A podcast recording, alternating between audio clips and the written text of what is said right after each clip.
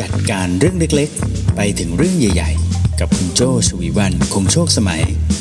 ใน The Organize สวัสดีค่ะ คุณกำลังฟัง The Organize Podcast กันอยู่นะคะ คุณอยู่กับโจชวีวันคงโชคสมัยค่ะ วันนี้ The Organize Podcast นะคะ เป็น episode ที่ 191 นะคะ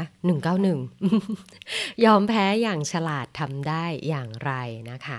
เช่นเคยค่ะ episode นี้ได้รับการสนับสนุนโดย Cigna ประกันภัยนะคะ ต้องขอขอบคุณ Cigna ประกันภัยด้วยนะคะ ที่ร่วมสนับสนุนการสร้าง forward thinking community นะคะ เพื่อให้พวกเราทุกคนที่ฟังกันอยู่เนี่ยนะคะ ได้คิดและทำเพื่อชีวิตที่ดีของพวกเราเลยนะคะ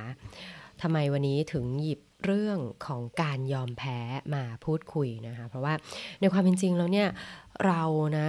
ก็จะเป็นทั้งผู้แพ้และผู้ชนะในทุกวันในทุกเรื่องนะสลับกันไปไปกินข้าวไปสั่งอาหารหรืออะไรแบบเนี้ย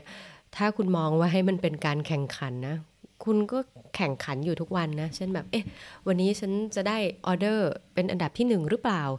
พรุ่งนี้ฉันจะได้ออเดอร์ในลำดับที่ดีกว่าเดิมไหม หรืออะไรแบบนี้ เออ ถ้ามองเป็นการแข่งขัน มันก็มีการแข่งขันได้ทุกวันนะ ทีนี้เราเนี่ยมักจะมีชุดความคิดนะคะว่า การยอมแพ้ก็คือความขี้ขลาด อืม เคยรู้สึกไหม หรือว่าความล้มเหลว ขี้ขลาดเนี่ยประมาณว่าแบบ เฮ้ย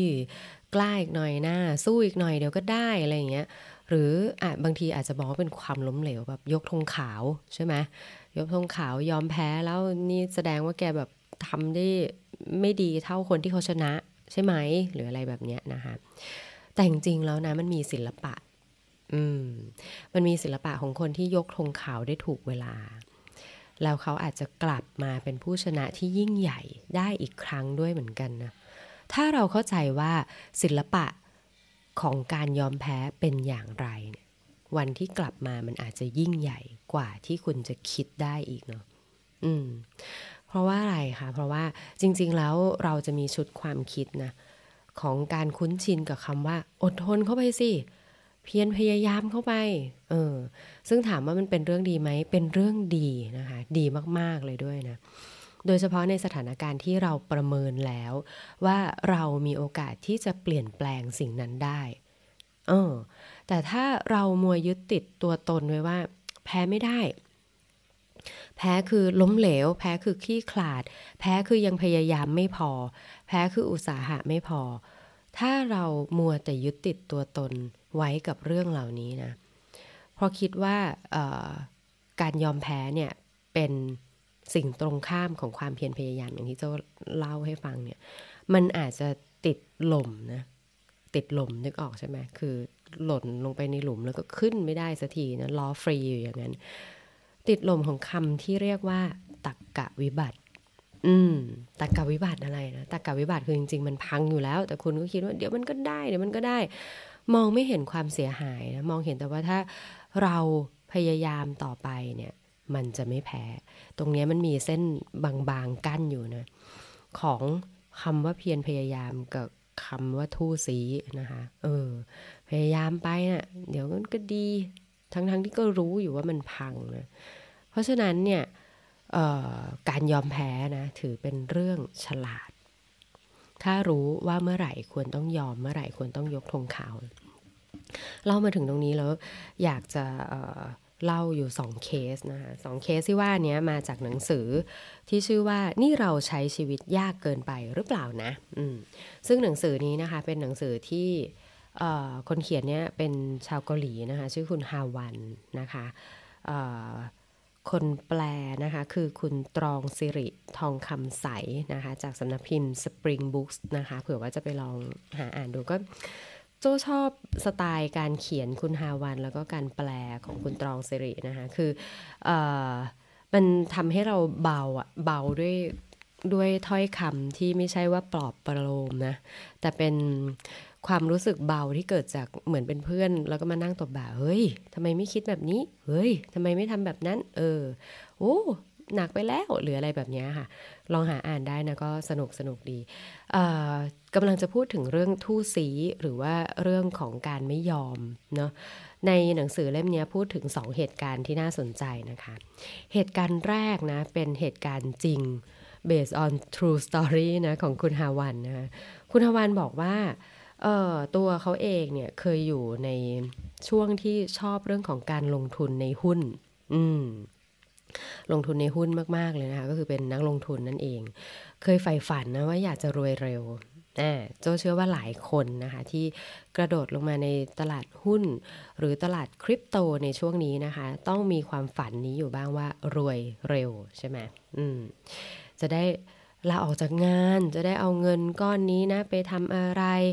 จากเงินทุนก้อนเล็กๆ ช่วงแรกเนี่ยกะว่าต้องคูณ 2 คูณ 3 เลยแน่นอนอ่าอะไรแบบเนี้ยเป็นต้นใช่ไหมคะช่วงแรก ๆ นะ คุณฮาวันก็ มีกำไรเก็บเล็กผสมน้อยจากการลงทุนไปใช่ไหมปรากฏว่าวินต่อเนื่องติดติดกันหลายครั้งเข้านะคะ คุณฮาวันก็ทำสิ่งที่เป็นเรื่องต้องห้ามมาก ๆของการลงทุนนะคะ เพราะการลงทุนมีความเสี่ยงใช่ไหมเพราะฉะนั้นนักลงทุนนะคะ โดยส่วนใหญ่แล้วก็คนที่เคยลงทุนไปก่อนหน้านี้แล้วเนี่ย มักจะให้คำแนะนำเสมอว่าควรจะเอาเงินเย็น อืมคำนี้เลยนะ เงินเย็นคือเงินที่แบบ ไม่ใช่เป็นเงินที่ต้องคอยเอาไปหมุนอะไรอย่างเงี้ยมาใช้ในการลงทุนเพราะความการลงทุนนั้นก็ยังมีความเสี่ยงนะคะ ปรากฏว่าคุณฮาวันเนี่ยเอาเงินทั้งเนื้อทั้งตัวเลยนะ ที่กระเบียดกระเสียนไว้เนี่ย ไปลงกับหุ้นหมดหน้าตากเลย คุณถ่ายตอนจบของหนังเรื่องนี้ได้ใช่ไหมคะ ใช่ ถ้าตอนจบของหนังเรื่องนี้วินคุณฮาวันยังเขียนหนังสือไหมคะ ไม่แล้วใช่ไหมคุณฮาวันก็คงทำอะไรอีกเยอะแยะมากมาย ปรากฏว่าขาดทุนไม่ใช่ขาดทุนเฉยๆคือมันเจ็บหนักเลยอะค่ะ ซึ่งเรื่องนี้นะ คุณฮาวันเนี่ยพูดขึ้นมาเพื่อที่จะยกตัวอย่างถึงคำคำหนึ่งที่คุณอาจจะเคยได้ยินก็คือคำว่า cut loss นะคะ cut loss หมายถึงการยอมรับความผิดพลาดนะคะ ขายหุ้นในมือเมื่อราคาร่วงลงเพื่อป้องกันการขาดทุนที่ไหลแล้วไหลอีกขาดทุนแล้วขาดทุนอีกไหลลงไปเรื่อย ๆ นั่นเองนะคะเเราเนี่ยสมควรจะขายหุ้นทิ้งนะถ้าเห็นแล้วว่าหุ้นที่ซื้อไว้นะมีแนวโน้มว่าราคาจะลดลงเรื่อยๆ แต่หลายครั้งนะคะนักลงทุนเนี่ยมักจะมอง ตรงข้ามกับความสมเหตุสมผลเนี่ยคำนี้ที่โจชวนคุณมาฟังเพราะคำว่าขาดความสมเหตุสมผลก็คือตักกะวิบัตินั่นเองเนาะคือเหตุผลมันก็ชัดเจนอยู่แล้วอะว่าราคามันไหลลงเรื่อยๆเรื่อยๆเรื่อยๆนะแต่คุณก็จะมีความคิดที่ไม่ยอมคัดลอส โดยมีความคิดว่าเฮ้ยอดใจไว้ก่อนเดี๋ยวมันก็กลับมา เราเคยเห็นมันกลับมาแล้ว หรือบางคนก็อาจจะแบบเฮ้ยเติมเงินเข้าไปช้อนซื้อ ช้อนซื้อตอนราคาตกไว้อย่างเงี้ยนะคะ ส่วนใหญ่แล้วนะกลยุทธ์นี้ล้มเหลวนะคะ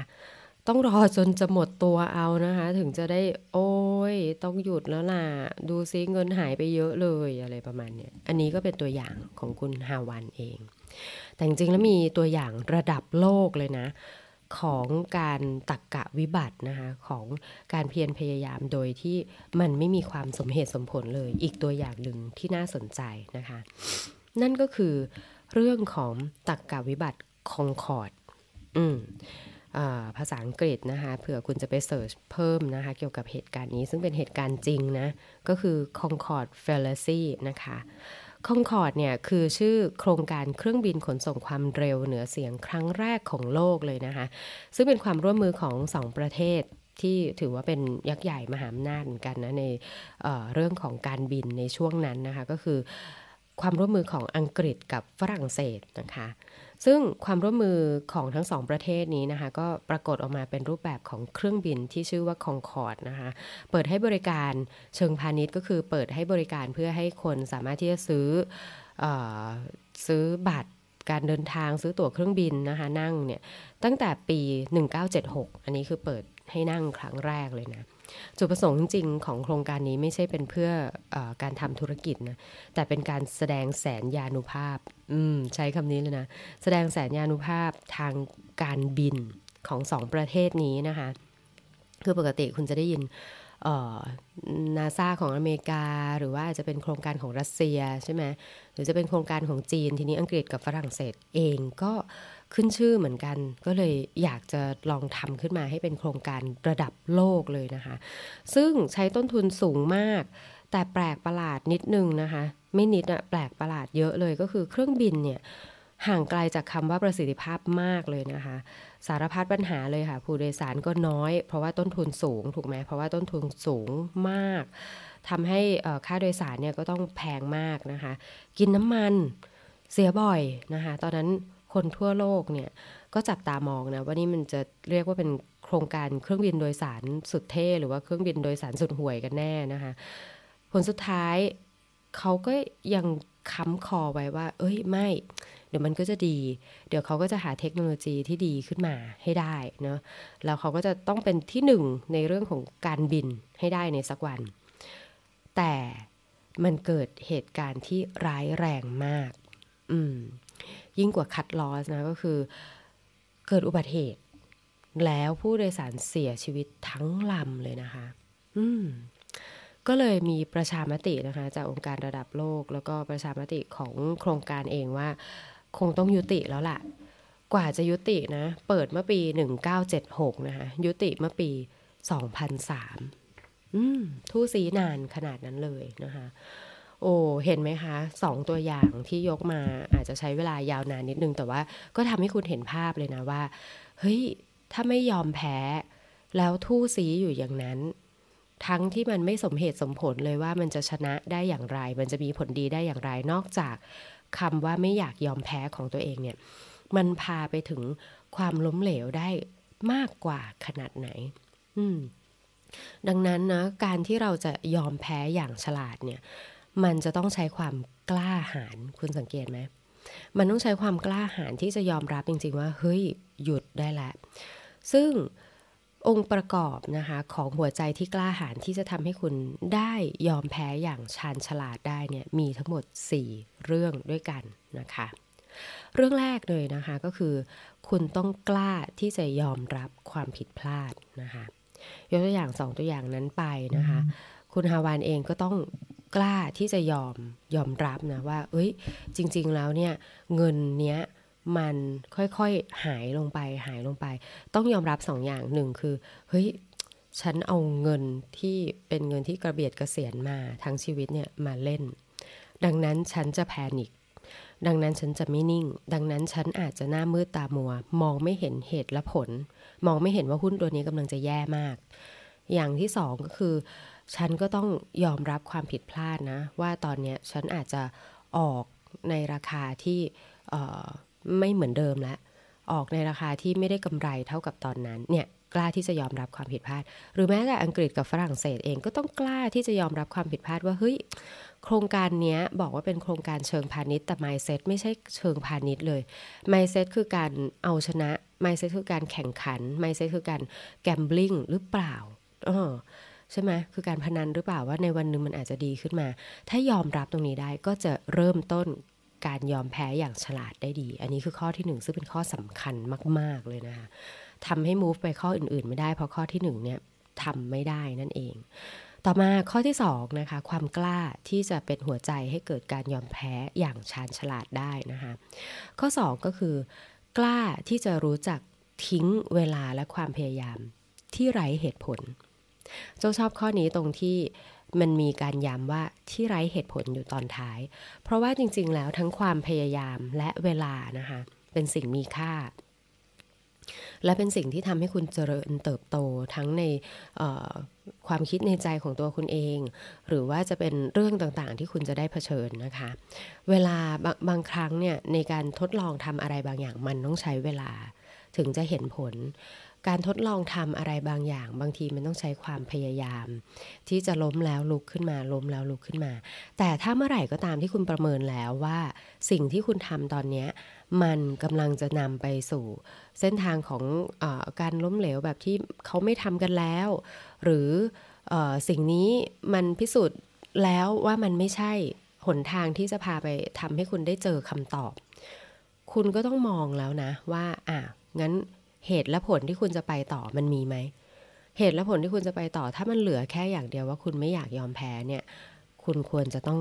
กล้าที่จะรู้จักทิ้งเวลาที่เพียรพยายามมา ทิ้งความพยายามทั้งหลายที่เอาชนะความการพ่ายแพ้แล้วลุกขึ้นมาใหม่ ทิ้งได้นะสองเรื่องนี้ถ้าเส้นทางที่มันจะเดินไปอะมันหมดแล้ว มันไม่มีแล้ว อืม อันนี้ก็คือข้อที่สองนั่นเองนะคะ ต่อมาข้อที่สามค่ะ กล้าที่จะเริ่มลองสิ่งใหม่ แม้จะไม่เคยทำสิ่งนั้นมาก่อน อืมคือบางที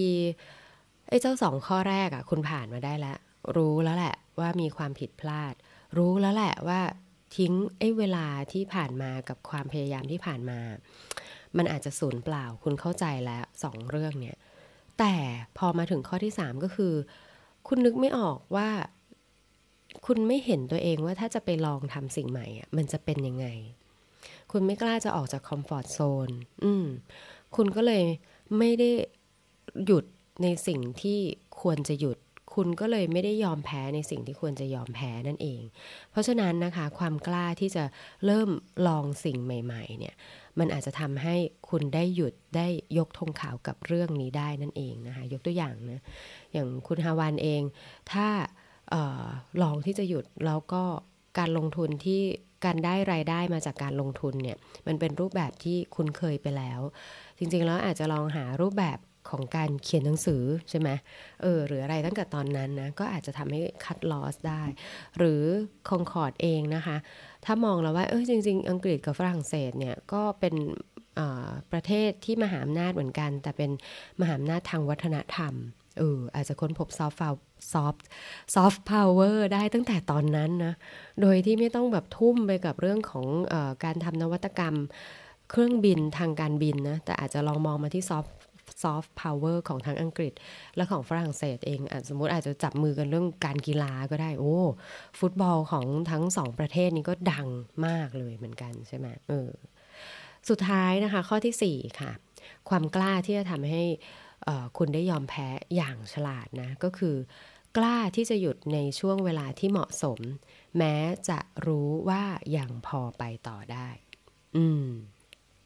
เว้นนะ เมื่อไหร่กันนะ เมื่อไหร่กันถึงจะหยุด เออ หรืออหยุดตอนนี้อาจจะเร็วไปนิดนึง ขยับไปอีกนิดนึง อะ หยุด เป็นไปได้นะ หรือจะกลายเป็นว่า เอ๊ะหยุดตอนนี้เลยดีกว่า เพราะว่าถ้าไม่หยุดตอนนี้เลยเนี่ย มันจะเสียหายไปกันใหญ่ ดังนั้นหยุดเมื่อเวลาที่เหมาะสม อันนี้คืออันนี้คือคีย์สำคัญของการหยุดในเวลาที่เหมาะสม แต่ข้อนี้มันจะมีเพิ่มมาอีกนิดนึงก็คือ แม้จะรู้ว่ายังพอไปต่อได้ อืม คือบางทีนะ เส้นทางที่คนเขาไม่ได้เดินกันน่ะ มันอาจจะไม่ได้คุ้มค่ามากพอที่คนเขาเลือกเดิน มันก็เลยดูรกร้างว่างเปล่าอยู่อย่างนั้น อืมคำนี้น่าสนใจนะ คือบางทีเราอาจจะไม่ต้องมุมานะพยายามไปผางเอ่อไปถาง เอ๊ะทำไมวันนี้เหมือน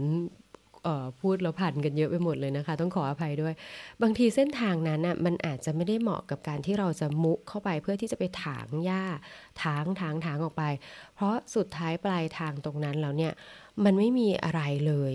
เส้นทางเนี้ยก็เลย กลับมารกร้างอีกครั้ง เพราะว่าคนที่เขาเข้าไปสำรวจแล้วเขาค้นพบว่ามันไม่มีอะไรเลย เขาก็เลยเดินกลับออกมามือเปล่า แล้วก็ปล่อยให้เส้นทางตรงนั้นเนี่ยมันรกร้างไว้อยู่อย่างนั้นแหละ คุณบางทีคุณก็ไม่ต้องมุเข้าไปก็ได้ถึงแม้ว่าจะสงสัยว่าอะไรอยู่ตรงนั้นนะคะดังนั้นนะ ผลเสียหายเพียงเล็กน้อย อาจจะลุกลามใหญ่โตนะ ถ้าคุณพลาดการหยุด คุณฟังเรื่องราวของ สิ่งที่ไปกันใหญ่เนาะของทั้งคุณฮาวันของทั้งโครงการคองคอร์ดแล้วนะ คุณก็จะเห็นเลยว่าจากผลเสียหายแค่เล็กน้อยนะคะ ลุกลามใหญ่โตได้ขนาดนี้เพียงแค่เพราะเรายอมแพ้ไม่เป็น อืม น่าแปลกนะ จริงๆ แล้วการยอมแพ้ในบางครั้งอาจจะต้องอาศัยความกล้ามากกว่าความพยายามที่จะทู่สีทำต่อไป อันนี้ก็เป็นสิ่งที่อยากให้คุณลองทบทวนนะคะว่าจริงๆ แล้วในวันนี้เนี่ยเรามีเรื่องอะไรบ้างนะที่ควรจะหยุด ในวันนี้เรามีเรื่องอะไรนะที่ควรจะยอมแพ้ฟังวันนี้แล้วได้สี่ข้อนี้ไปลองดูนะคะ ว่าคุณจะเลือกใช้ความกล้าไหน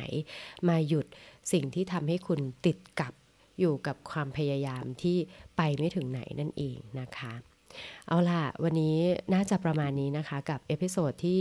ชื่อว่ายอมแพ้อย่างฉลาดทำได้อย่างไรนะคะ จนกว่าจะพบกันใหม่ใน episode หน้านะคะ ถ้าชอบใจเนื้อหานี้นะคะ กดติดตามพอดแคสต์ของ Creative Talk กันได้เพื่อเป็นกำลังใจให้กับทีมงานด้วยนะคะลาไปก่อนค่ะ โจชวีวันคงโชคสมัย Managing Director บริษัท RGB 72 และ Creative Talk สวัสดีค่ะ